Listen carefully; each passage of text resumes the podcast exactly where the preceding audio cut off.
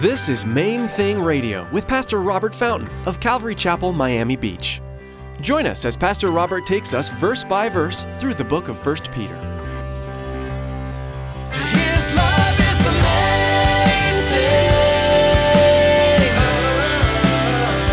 His love is the main thing. Don't be mixing it up. His love is the main thing. His love is the main thing.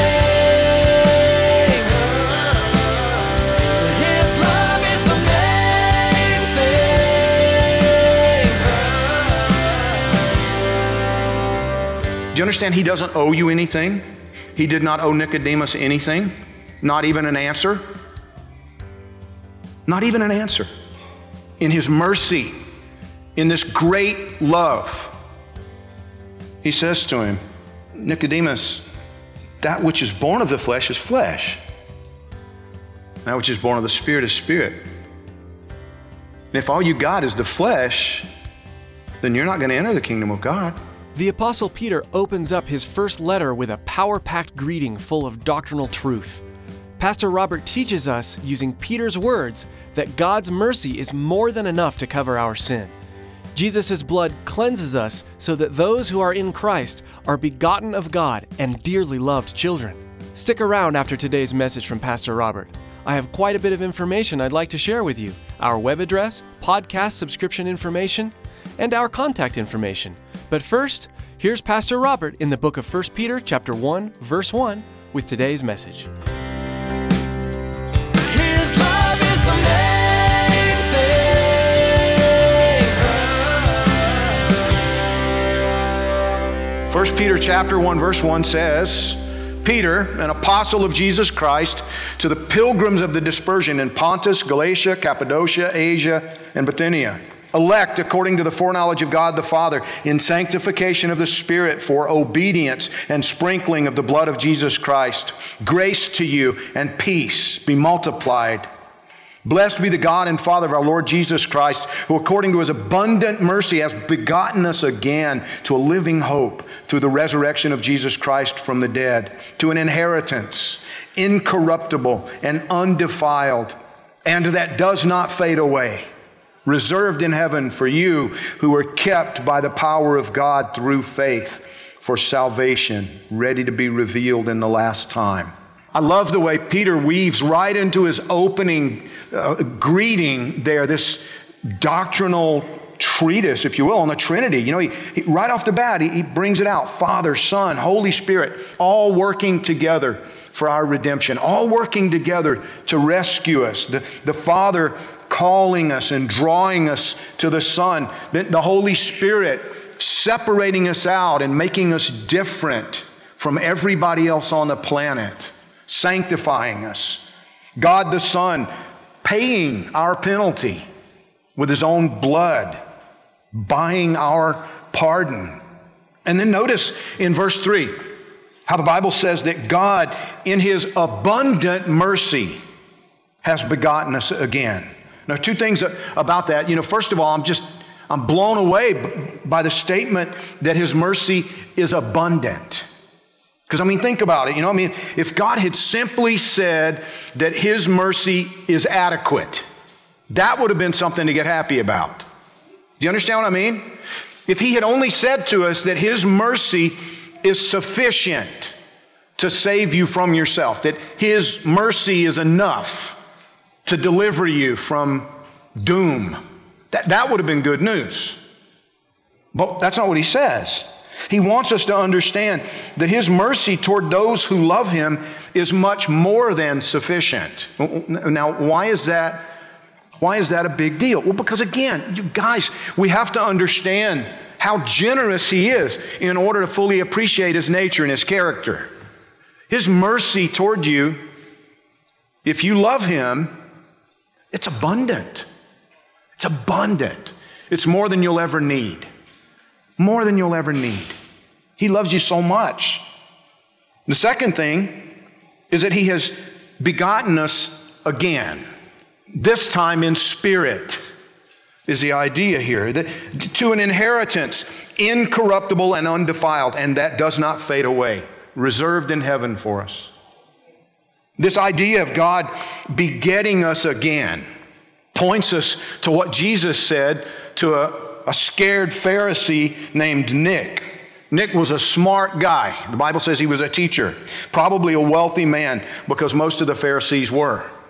He was a devoted Jewish leader who apparently wasn't willing to risk everything he owned in order to come to Jesus in broad daylight, this carpenter rabbi that everybody was talking about. And so he waited till it got dark, and then he snuck over to where Jesus was to check him out. But talk about abundant mercy. Jesus patiently schooled the teacher. Look at John chapter 3 with me.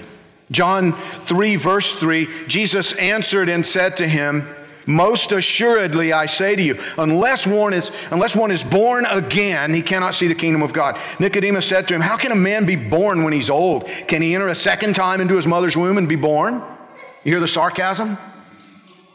Jesus answered, "Most assuredly I say to you, unless one is born of water and the Spirit, he cannot enter the kingdom of God. That which is born of the flesh is flesh, and that which is born of the Spirit is spirit. Do not marvel that I said to you, you must be born again.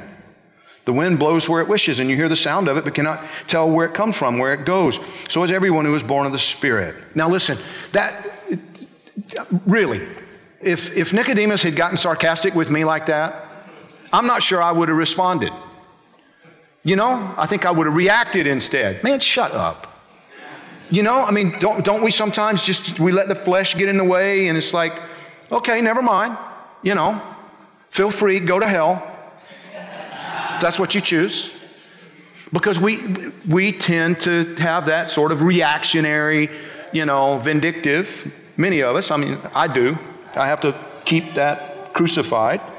And I love again, abundant mercy. Jesus doesn't do that. Do you understand he had every right to? Do you understand he doesn't owe you anything? He did not owe Nicodemus anything, not even an answer. Not even an answer.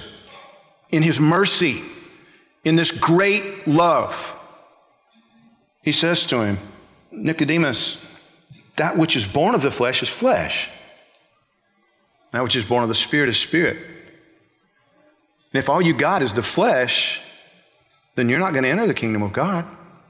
You have to be born of the Spirit too. That's what we're talking about here. He explained it to him. And then in verse 9, Nicodemus answered and said to him, "How can these things be?" Jesus answered and said to him, "Are you the teacher of Israel and do not know these things? Most assuredly, I say to you, we speak what we know and testify of what we've seen, and you do not receive our witness. If I've told you earthly things and you do not believe, how will you believe if I tell you heavenly things? No one has ascended to heaven but he who has come down from heaven, that is the Son of Man who is in heaven. And as Moses lifted up the serpent in the wilderness, even so must the Son of Man be lifted up, that whoever believes in him should not perish but have eternal life. For God so loved the world that he gave his only begotten Son, that whoever believes in him should not perish, but have everlasting life. For God did not send his Son into the world to condemn the world, but that the world through him might be saved. He who believes in him is not condemned, but he who does not believe is condemned already, because he has not believed in the name of the only begotten Son of God. And this is the condemnation, that the light has come into the world, and men loved darkness rather than light, because their deeds were evil. For everyone practicing evil hates the light and does not come to the light, lest his deed should be exposed. But he who does the truth comes to the light, that his deeds may be clearly seen, that they've been done in God." This Orthodox rabbi, because that's what the Pharisees were, in our modern terminology, that's really what you could, I think, legitimately call them. Orthodox rabbis, teachers of Israel, he didn't get it. He didn't get it at first. Later he did. Later, his fear was replaced with faith. When Jesus was crucified, John tells us that Nicodemus was one of the men who risked everything and came for his body. But a lot of Jewish people today stumble over the statement Jesus made to Nicodemus. He who believes in him is not condemned, but he who does not believe is condemned already, because he has not believed in the name of the only begotten Son of God. The name Jesus Yeshua, Joshua. It means Jehovah saves. Jesus was explaining to Nicodemus that every human being is already condemned. It's interesting, if you can get beyond the barrier, the stigma that exists, you know, the fact that many, many Jewish people, you know, it's been trained, and I get it. My wife's background, some of you don't even know this, but my wife's family is Jewish. And I word it that way because technically Elizabeth's not Jewish because her mother is not Jewish. Her father is Jewish. But a lot of times there's this misunderstanding, you know, that you need to, a Jewish person has to convert to Christianity to have any hope of going to heaven. His love is the main thing. His love is the main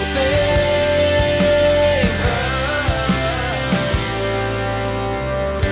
We are so blessed with the technologies that God has given us these days. Being able to share Bible teaching through radio is wonderful. A couple of other great resources are Facebook and Twitter. For most of us, these resources are part of our everyday lives. Maybe as you were listening today, someone in your life came to mind that would be blessed by hearing this message. You can share today's message on your Facebook page and Twitter feed to help spread the good news of Jesus Christ. Friends, radio is an expensive endeavor, and we want to let you know that you can help partner with us to help see Main Thing Radio continue to grow. Here's Tracy. We all know that it's vitally important to support the local church, the place we call home. But it's also very important to support missionaries. Have you ever considered that Main Thing Radio is missionary work? It is! We need your support to continue to share God's Word over the airwaves. Please prayerfully consider financially supporting Main Thing Radio. Log on to mainthingradio.com and click on the Donate button. On behalf of Pastor Robert and the entire production team here at Main Thing Radio, we want to say thank you for tuning in, and may God bless you. Be sure to join us again on this same station at this same time for another Main Thing Radio.